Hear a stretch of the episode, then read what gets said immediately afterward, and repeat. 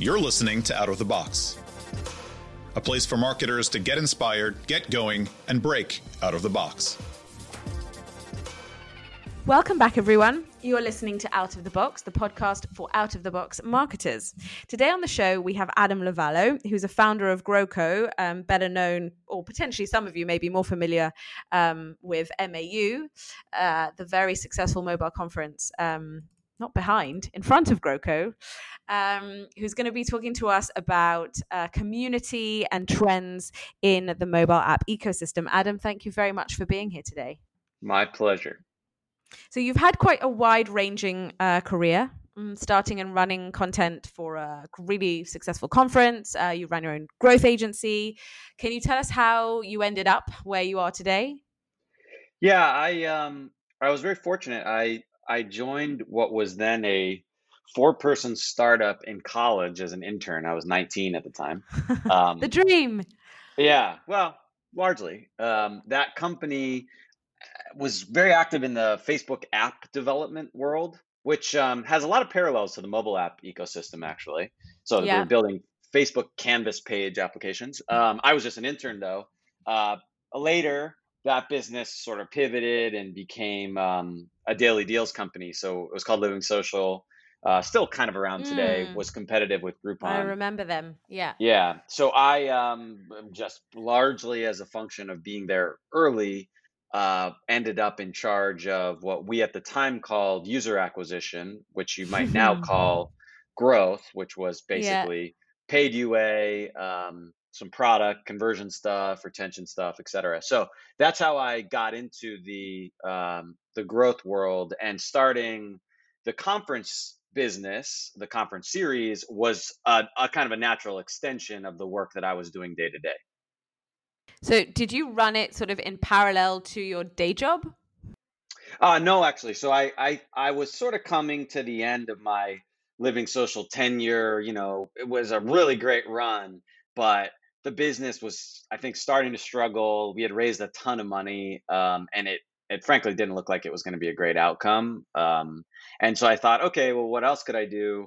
Uh, rather than joining another company as a head of growth, which would have would have been awesome too, um, I, I met uh, a guy who became my partner, and he said, "Hey, don't you think there might be an opportunity to create like a community and a series of conferences around this quote unquote growth marketing trend?" Um, and that was that was basically the entire gist of the idea, uh, and that's that's what we did. And and did you did it feel sort of risky to, to say, okay, I've been doing paid UA. now I'm going to start a conference series. Um, or did it feel like you guys were at the beginning of, of catching a real wave that this that growth marketing was going to take off um, and you were going to be early to the to the sort of party in terms of offering a community alongside it yeah uh, well so uh, my partner had had started and run a very successful conference business in an adjacent vertical.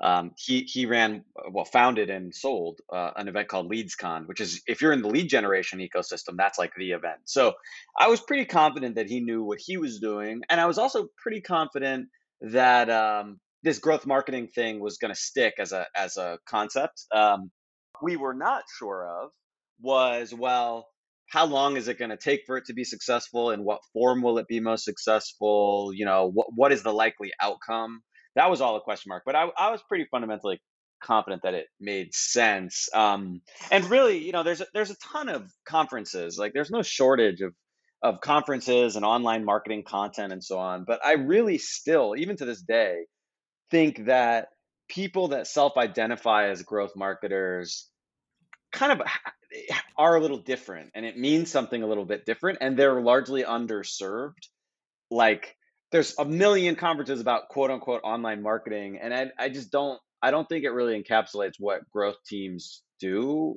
every day. Um, so i still think there's an opportunity even even beyond what we've done today well you you know what i'm going to ask. How how are growth marketers different? And when you say growth do you mean specifically mobile?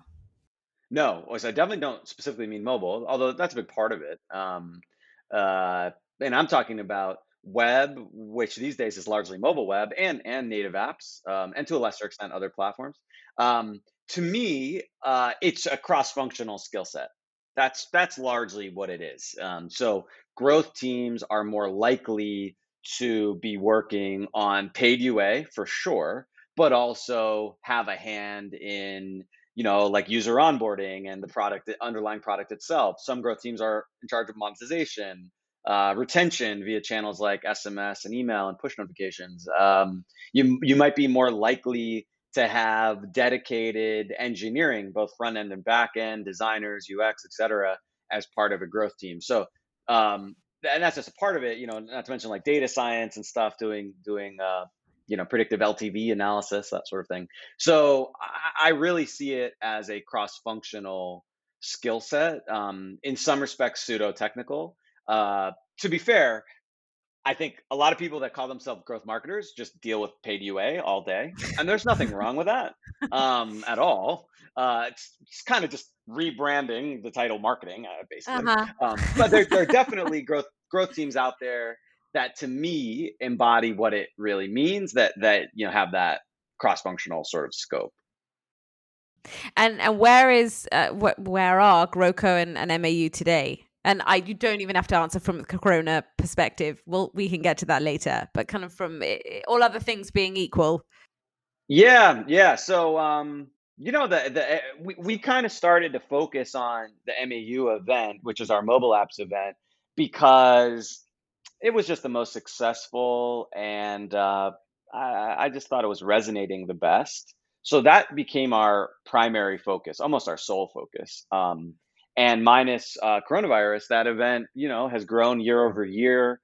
We continue to attract more people internationally and more people from other verticals. You know, the event sort of started out like diehard mobile mobile folks like Zynga and Uber and whatever. Um, but now you've got all kinds of companies coming out of the woodwork that are interested in well, fundamentally networking, but also just ha- have a mobile app that's consequential. That's really the prerequisite.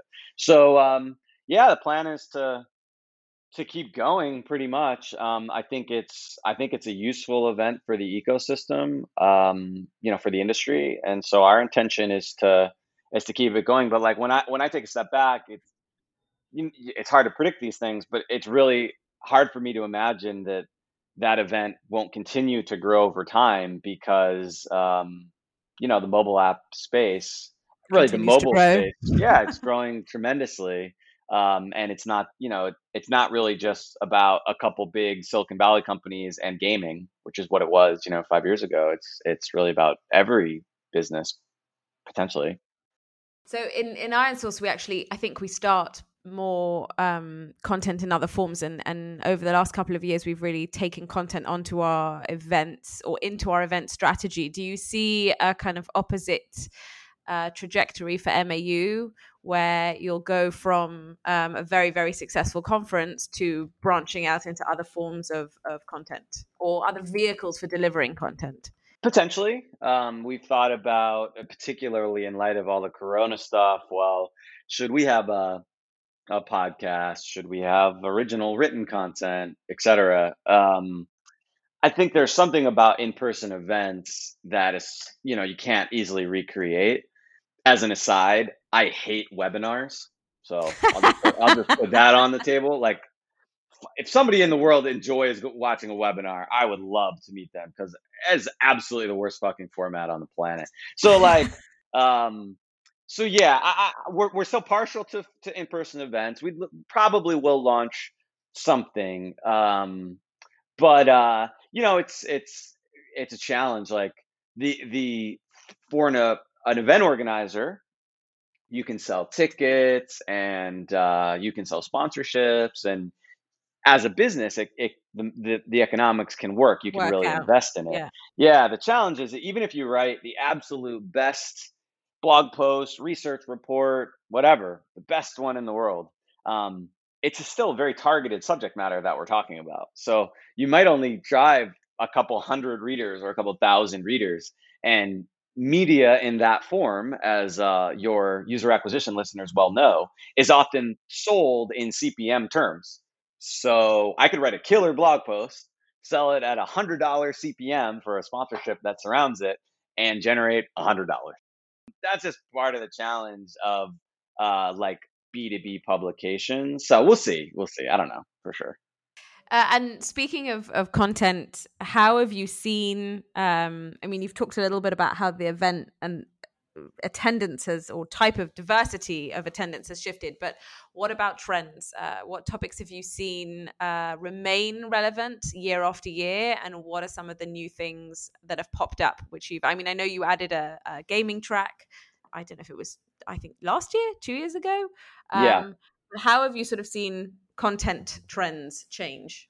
Well, so years ago, it was really the ecosystem was so new that discovery in and of itself was part of the value. Like, oh, I have never heard of solution provider X. I should learn what they do, you know? Um, uh, that's no longer the case. Uh, certainly, if you're new to the ecosystem, you know you're launching an app or something. You know, you you might um, you might be debating between which MMP to use or which user acquisition sources to buy, et cetera. So there's there's still lots of things that are new to lots of people, but by and large, our industry is relatively well understood. You know, the major players are clear um, on the solution provider side and the and the media sources side. So the discovery element has uh, diminished. Um, that's a trend. Number two, uh, paid UA is a big driver in the mobile space because, as everybody knows, um, the app stores are great, but there's an absolute incredible number of apps in there. So discoverability is a challenge. You're not usually going to just push an app into the app store these days without some paid promotion behind it and be successful. So that's still a big focus. Um, that said, I think everybody recognizes that, um, you know, just just running campaigns with the right partners, Facebook, Google, ironSource, and others, um, is insufficient to be competitive. Like creative is a huge driver how effective the app is in retaining people, you know, from a product standpoint is a huge driver. How effective the app is in retaining people from a CRM standpoint is a huge driver. Like basically, there's not that much leverage, in my opinion, in the pure media mix. It's relatively well understood if you know what you're doing, where you should be spending money. So you have to compete on making your dollars more efficient so that you're inherently more competitive in these in these auctions. Um, so that's where I think a lot more content and interest falls. It's like, okay, well, what could I do? Whether it's you know on the creative side to make my users 10% less expensive to acquire, or on the product and CRM side to make them 10% more valuable because I know that extra 10% spread might enable me to, to increase the scale by 50%. You know, it's not a linear relationship always. Um, so that's kind of how I've, uh, how I've thought about the space as I think about, you know, finding speakers and stuff. What do you think would have been the highlights of, of this year's MAU? Oh man, I don't even know. Um, well, you know, honestly, from the beginning, like I'm not really a conference person. I, I actually generally dislike wow, conferences. Really? yeah, seriously. I think they're usually a waste of time. And so, um, in putting together uh, with MAU, I always intended and said, well, how could I? How could you put content together that's useful, whether or not people sit through the sessions in person or watch them subsequently, uh, you know, recording wise? Doesn't really matter. That's fine either way. But like, can they be useful? Um, and so for that reason, I always tell everybody, hey, like you're doing this work day to day. I'm not, right? It's been years since I have. So just take something that you actually are doing in your job that's interesting and describe it. And that's it. And don't be too worried about being super strategic, you know, some high level uh, esoteric concept. Just just describe some like little test you ran and that's going to be more useful to everybody in the room than anything else. So i always say hey, it's all about tactics not strategy. And for that reason the agenda is pretty random. I don't try to we don't try to superimpose some you know theme. macro theme. I, I, think that's so stupid. Um it's just like hey you've got this is this is an industry of relatively experienced people so just let them talk about stuff that if it's interesting to them, it's probably going to be interesting to the room. So, yeah, you know, it's that that's I'm uh, I personally am more interested, I think, in the like product and CRM sort of subject matter. Um, uh, even though my background is is in the user acquisition side and I know that the best. Um, so we had we had a, a, lot of cool talks lined up there, but you know, I'll, I'll at our next event we'll we'll hopefully reprise a lot of those speakers and you know it'll be great. So um and we've talked I mean I mentioned that you added a, a gaming track uh, mm-hmm. to MAU. And we've seen, certainly, we've seen mobile gaming pick up steam over the last few years. And in fact, um, a podcast I recorded a few days ago, we talked about how, uh, first of all, how growth in inside gaming growth does encompass uh, pretty much what you've described, right? A lot more than just um, I'm running my campaign, I'm doing my to UA, and now I go home. Um, and and that to a large part, game companies have perfected that uh, ability of uh, or that approach of widening uh, the relevance or the sphere of impact of growth or sphere of responsibility maybe. Do you think that the game industry has had an impact on the wider mobile industry and and will it continue to do so? Oh yeah. I mean that's a given. Like um, basically in the mobile space gaming advertisers are probably pound for pound the most sophisticated because they're in the most competitive market not just domestically but internationally. Um, i say that as a us person. Um, and in case uh, it wasn't clear. Yeah, yeah, exactly. Can, can tell from my accent.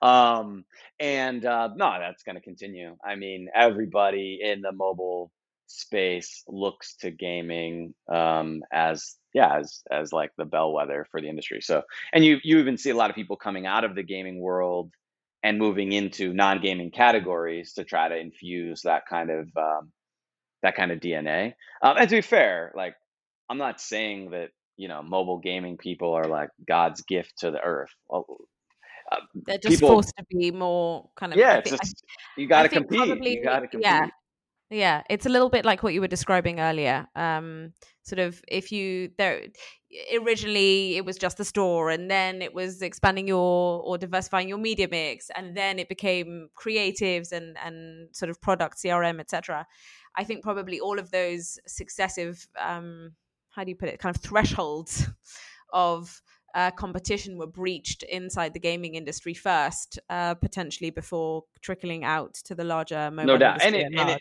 it, predates the mobile app ecosystem. So, like, okay. you know, who are the most competitive mo- uh, Facebook app developers? Companies like Zynga and Playdom, right? So that's not a coincidence, um, and it predated the Facebook app ecosystem. You know, just regular HTML yeah. and stuff. So, like, it's um, you know, it's just, a, it's, I think it's just a rule of thumb in online advertising that that is uh, always going to be one of the most casual gaming. I think in particular is always going to be one of the most like cutting edge um, tactically, uh, and I, yeah, that that's definitely the case even today. Mm. And uh, this is a slightly off-piste question, but what would you say is one of the challenges of marketing to marketers?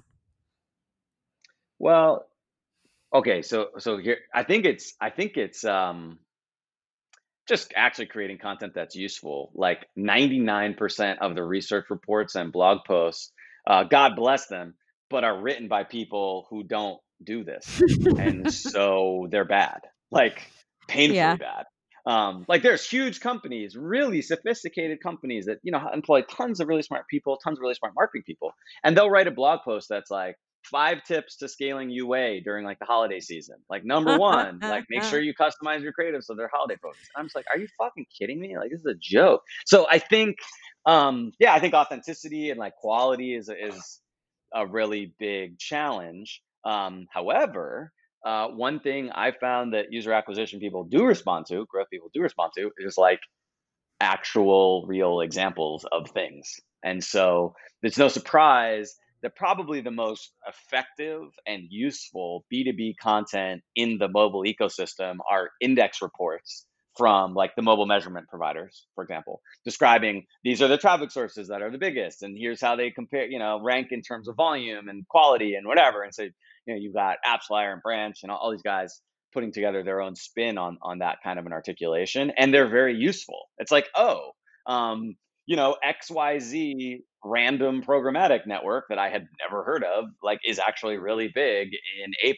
Like I should call them. Like so, um, yeah. So I think uh, I think that's a good example of executing it well. Uh, but I now say this even as myself, um, you know, outside of the Grow.co world, doing my own like services agency business, like easier said than done. Like it takes time and uh, writing. Uh, you know, I try to write my own original content and I thought, oh yeah, blog post, a good blog post will take me an hour. It takes me ten. So um, you know, it's it's non-trivial. Yeah. Yeah. I think it. I think it comes down. Um, certainly, we found this to be true. The more insistent you are on delivering real value with your content, the longer it's going to take you um, to to do it.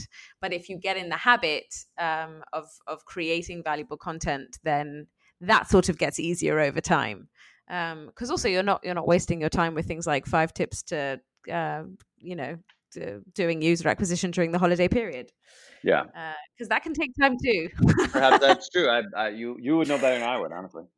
Um.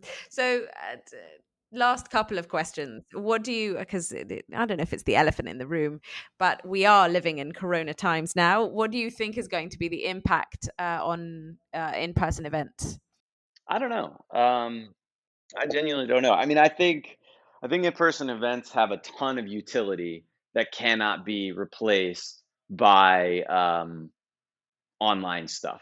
Uh, may, maybe there's people out there who disagree with that statement, but I, I feel quite confident of that.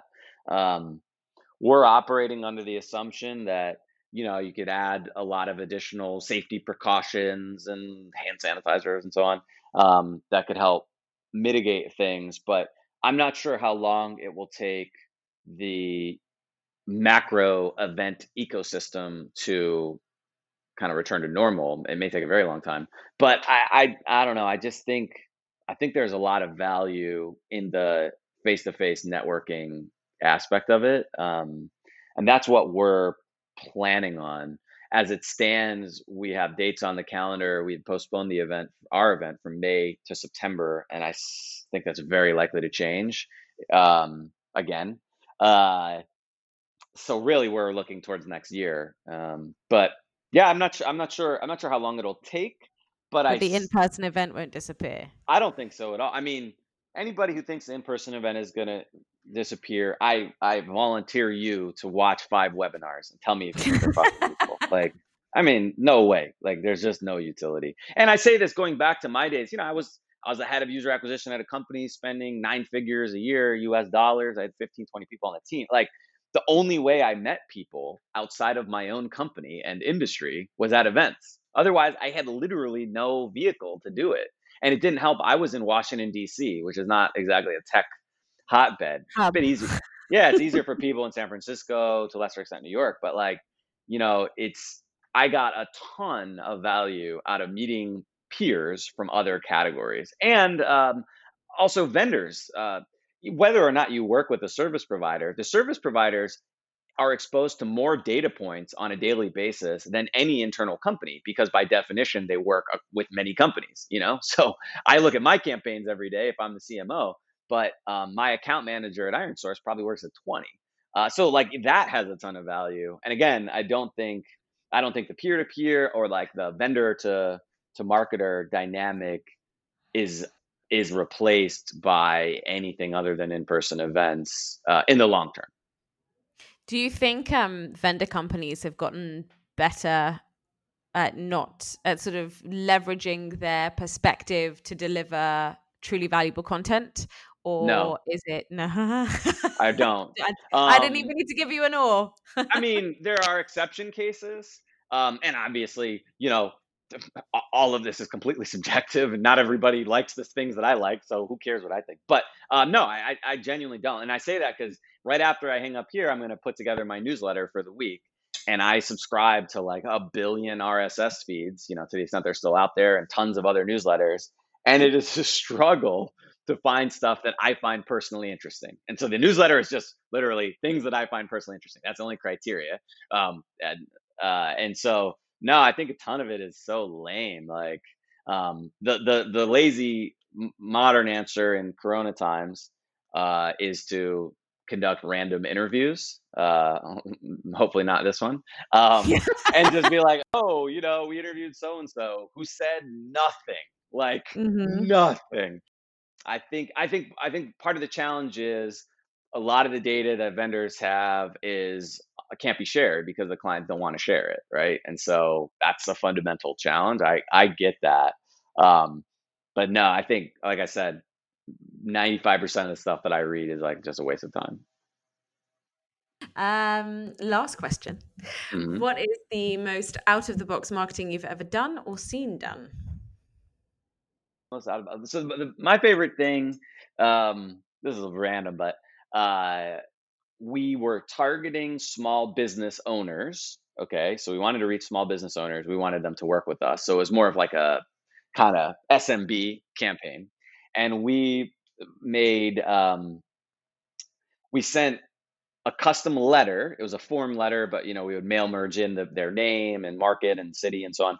Um, we sent case studies that were specific to their category. So if they were a baker or a restaurant or a skydiving place or whatever, we'd have relevant case studies. Um, we made, and this is like kind of I think funny, publishers clearinghouse style checks. They're literally fake fake checks. So it's like, hey, we you know we work with this merchant and we they they made fifty thousand dollars and you know said it said void and stuff. Um, we would hand sign them like so there everything was looked like it was personally sent and then the key was we would send them um, via FedEx requiring signature so wow. you know when you get a when you get a package that requires signature especially you if you're a small business it's pretty serious yeah. like could be legal or could be I don't who knows. Um, so they work like a charm. They were very deceptive. So probably not. I don't know. It was the right thing to do in hindsight, but uh, they work really well. Um, yeah, that's my that's my favorite thing. It sounds kind of like hacked hacked ABM in a way. Um, oh, totally, totally, it is, and you know, it's not. It, it, but the the key, I think, was the was the FedEx signature required thing, and we you know we got to the point where we were sending. I had a team of guys, uh, interns, many of whom are now my friends. Yes, years ago. Um, we were sending, I think, thousands of these things a day because they took quite a bit of effort to put together. So yeah, we were we were um we were like one of the larger FedEx volume mailers for a period of time in the Washington D.C. area. Uh, so yeah, that's a that's a fun one. I'll never forget that. Uh, nice, I like it. Love the specificity. Um, and and great, great chatting to you, Adam. Thank you very much for being on the show today, and thanks everyone else for listening. My pleasure.